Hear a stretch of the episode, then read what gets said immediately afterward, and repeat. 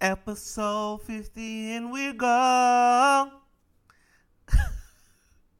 Y'all, I cannot believe we are in episode 50 of Messy Roots. Yay! 50 more to go, and we're at 100. But listen, we're just gonna stop and pause right here and just take it in that we have 50 episodes, 5 0. You know, that's amazing. And I'm just grateful that you all are here with us and that you all are continuing to to just support the work that we're doing here. And yeah, let's continue to to make this happen. I think there is no better way to celebrate episode 50 than to talk about my 10 year experience as a coach. And I said I was last week I said I was going to talk about um, what it felt like to literally um, have to be 10 years in a game of coaching. And I'll, I'll first start off by saying the first the first time I ever heard about coach, right, was when I was playing tennis. And typically that's the first time that many people hear about the word coach is when they are in sports. And the same definition for a sports coach is the same definition for a leadership coach or a life coach or trauma informed coach or any other thing that goes before a coach. And that is to partner with somebody to, to help um, improve their skills and make them better. And that right there is the work that I love doing, and which, which is why I love serving as a leadership coach. And, you know, just from my background as a tennis player and having a tennis coach, it was extremely amazing to see the impact that my tennis coach had on me and, and my experience um, in playing tennis. And I think about how sometimes we could see that external oftentimes with like obviously sports coaching we could see the improvement externally which often when we're doing life coaching or leadership coaching or any other type of like um, that type of coaching typically the work is internal and so we don't oftentimes uh, be able to see that oh this week they got you know, went from three touchdowns to like six touchdowns and stuff like that. However, we are able to collect that data and it does make sense. And that takes me to the next point of the next time I heard about coach was with the art of coaching with Elena Aguilar and her work. I mean, she is a beast with coaching and all of the things that she do in her work. If you have not read that book and, and have the workbook, I definitely urge you to pick that up. And that's when I like with with um, my former work that I had did in nonprofit to support male educators of color, um, we had brought on what we would call impact leaders. And then at work, at first they serve as as the word. Uh, at first they serve um, as mentors, right? And we use that word mentor.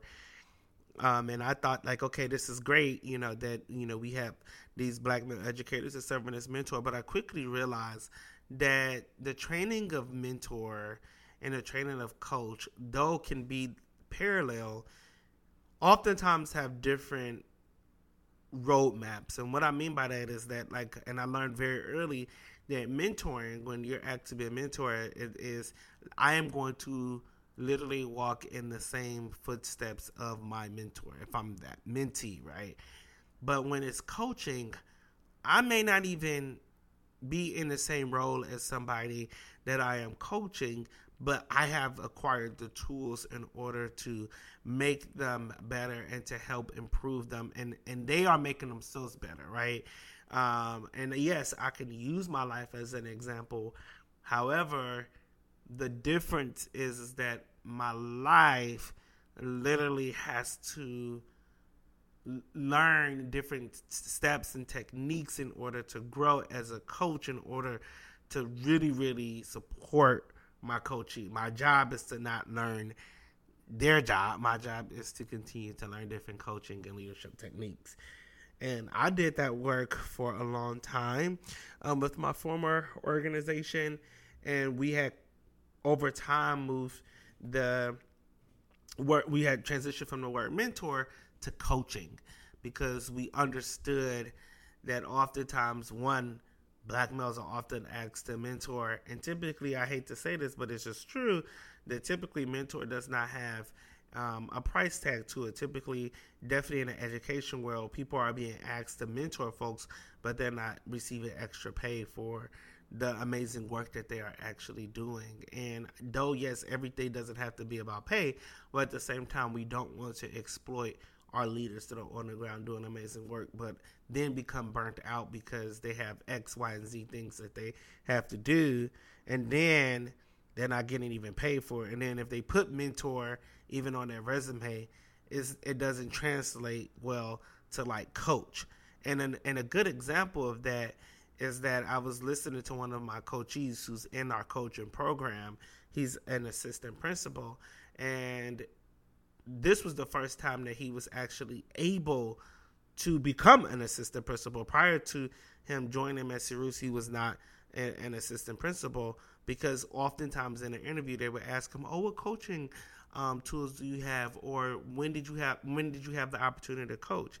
Well, this was the first time that he was actually able to say, "Oh yeah, I did a coaching program, right? And I have this coaching certification through Messy Roots, and I've been and I and I'm literally you know working and, and doing this type of work."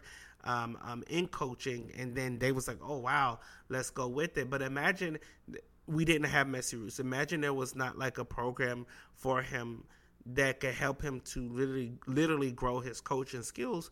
Well, where, we, where would he be? And that's like the biggest thing for me is that like you know we say that folks need to have coaching, um, coaching uh, uh, um, resources and coaching skills, but we're not giving them the opportunity to receive them and that's what Messy Roots is all about. And once I started to realize that, hey, we're doing something great here. Um, even in my formal work, I realized that I actually wanted to just only focus on coaching. You know that nonprofit work can be really, really hard and difficult. and I mentioned that in our in the first Messy Roots episode. It could be a lot, right? And so being able to transition to solely focus on coaching and build out my own coaching curriculum has literally been a dream come true. It has been something that I imagined, but I never thought I would have the time or even space to do. And so the fact that, you know, we're well on our way to almost reaching a hundred students that have um, received certificates for Messy Roots. This is what the work is all about. That diversity you know, a, um, a coaching program that really does give leaders of color and coaches of color the opportunity to be in a space that they could say what they need and be their most authentic self. I couldn't be more excited about this. I really couldn't because it has been an amazing journey for me in my life. And I've realized that this is something that I want to continue to do. I have literally noticed so many different signs of coaching so many people and why it's so important to coach. And i'm just wanting to do it. I, I i'm just want i just want to do it more. I just want to continue to learn more about coaching and provide the opportunity for more leaders of color to become coaches and utilize coaching as a part of their leadership style. So, cheers to 50 episodes. Cheers to 10 years in the coaching game. I'm super excited about this. Cheers to 10 more, 20 more, 30 more, 40 more. All of it. so I thank y'all. I love y'all for free. Continue to follow me, Marjavon, mariojovan.com, as well as messyroots.org.